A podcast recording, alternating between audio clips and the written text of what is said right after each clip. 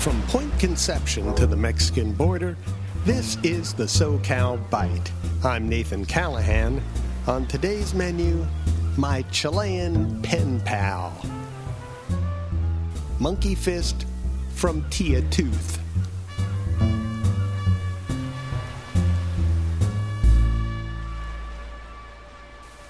When I was five, I said my first Spanish word, tia. It means aunt. My aunt, Ruth, worked for the U.S. Embassy in Santiago, Chile. I couldn't say my R's yet, so she became Tia Tooth.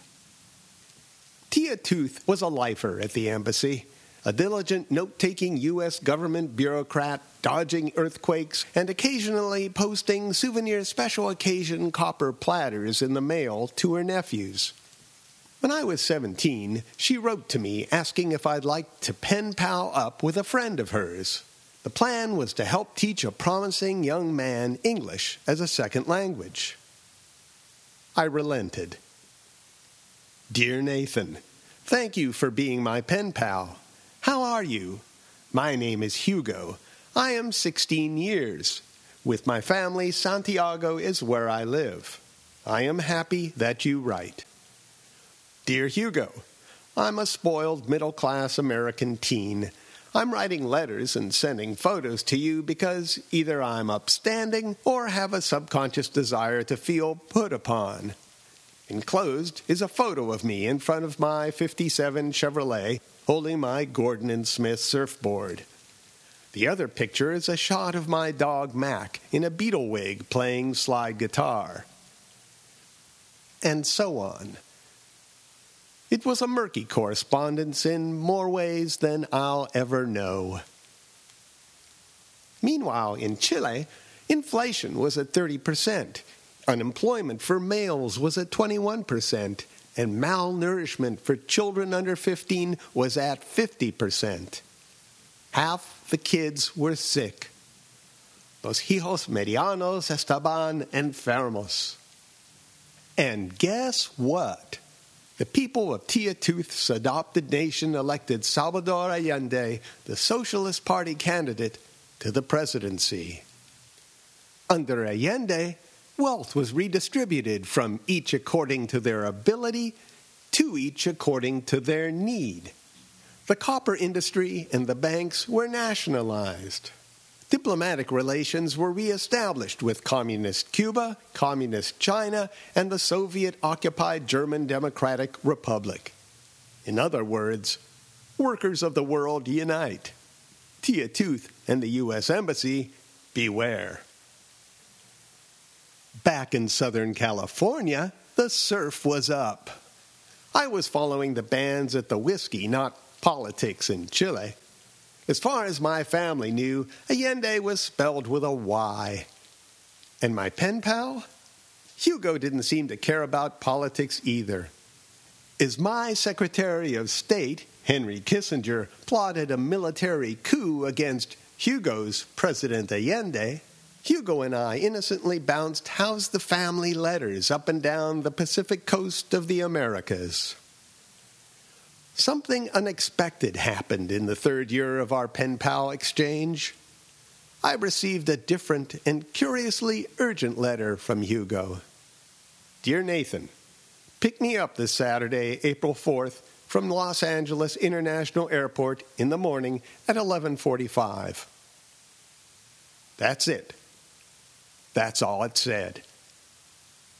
Stupefied, my family tried to contact Tia Tooth. Nada. Tia Tooth was only available by post.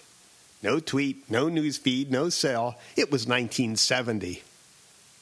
Saturday came. My family, bless them all, did the right thing.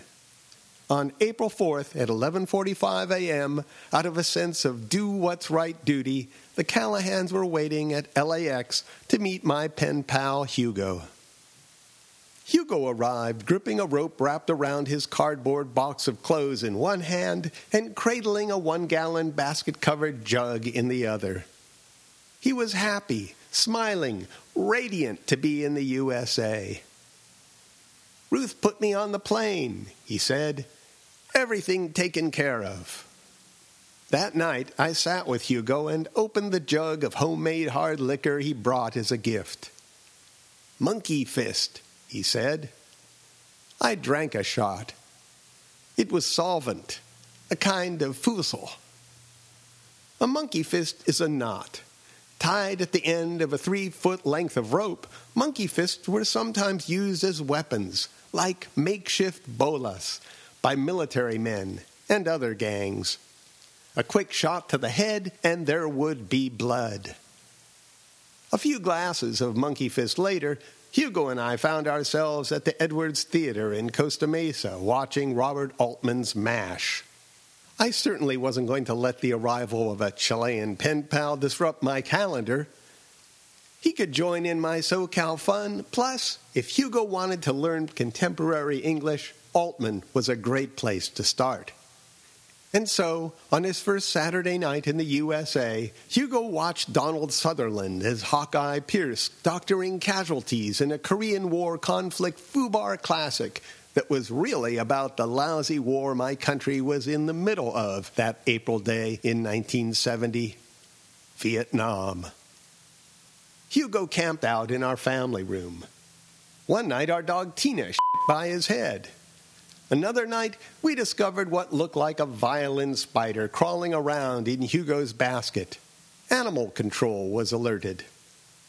During Hugo's stay, Monkey Fist was consumed, beaches were explored, evening dinners were planned and executed, friends were introduced, but very little was discovered as to the whys of Hugo's presence.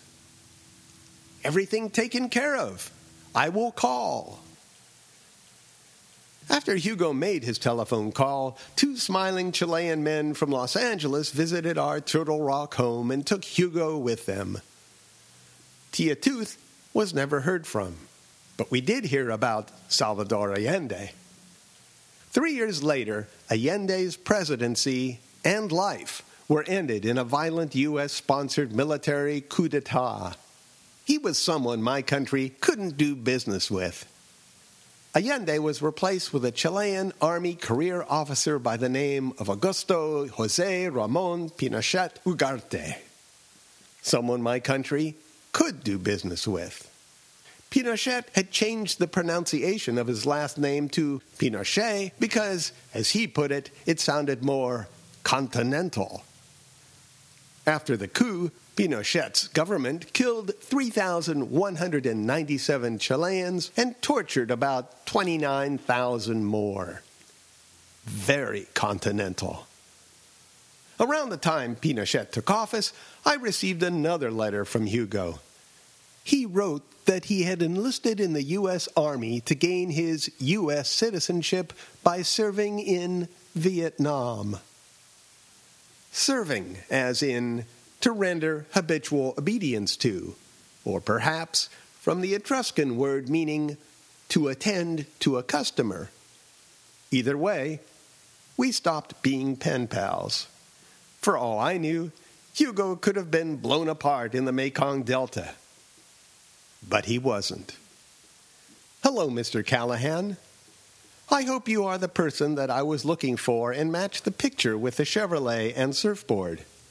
It has been almost 42 years, and life has taken me through many journeys and successful life. However, I have never forgotten you and your family. My appreciation for their kindness, patience, and guidance I have never forgotten. Best regards, Hugo. Dear Hugo, it's a crazy life a sad and beautiful world. Do you remember MASH? Do you still drink Monkey Fist? How about that Salvador Allende? I've never left Southern California, but here the world comes to you. Thank you for broadening my family's perspective and for being my pen pal. And so on, Nathan.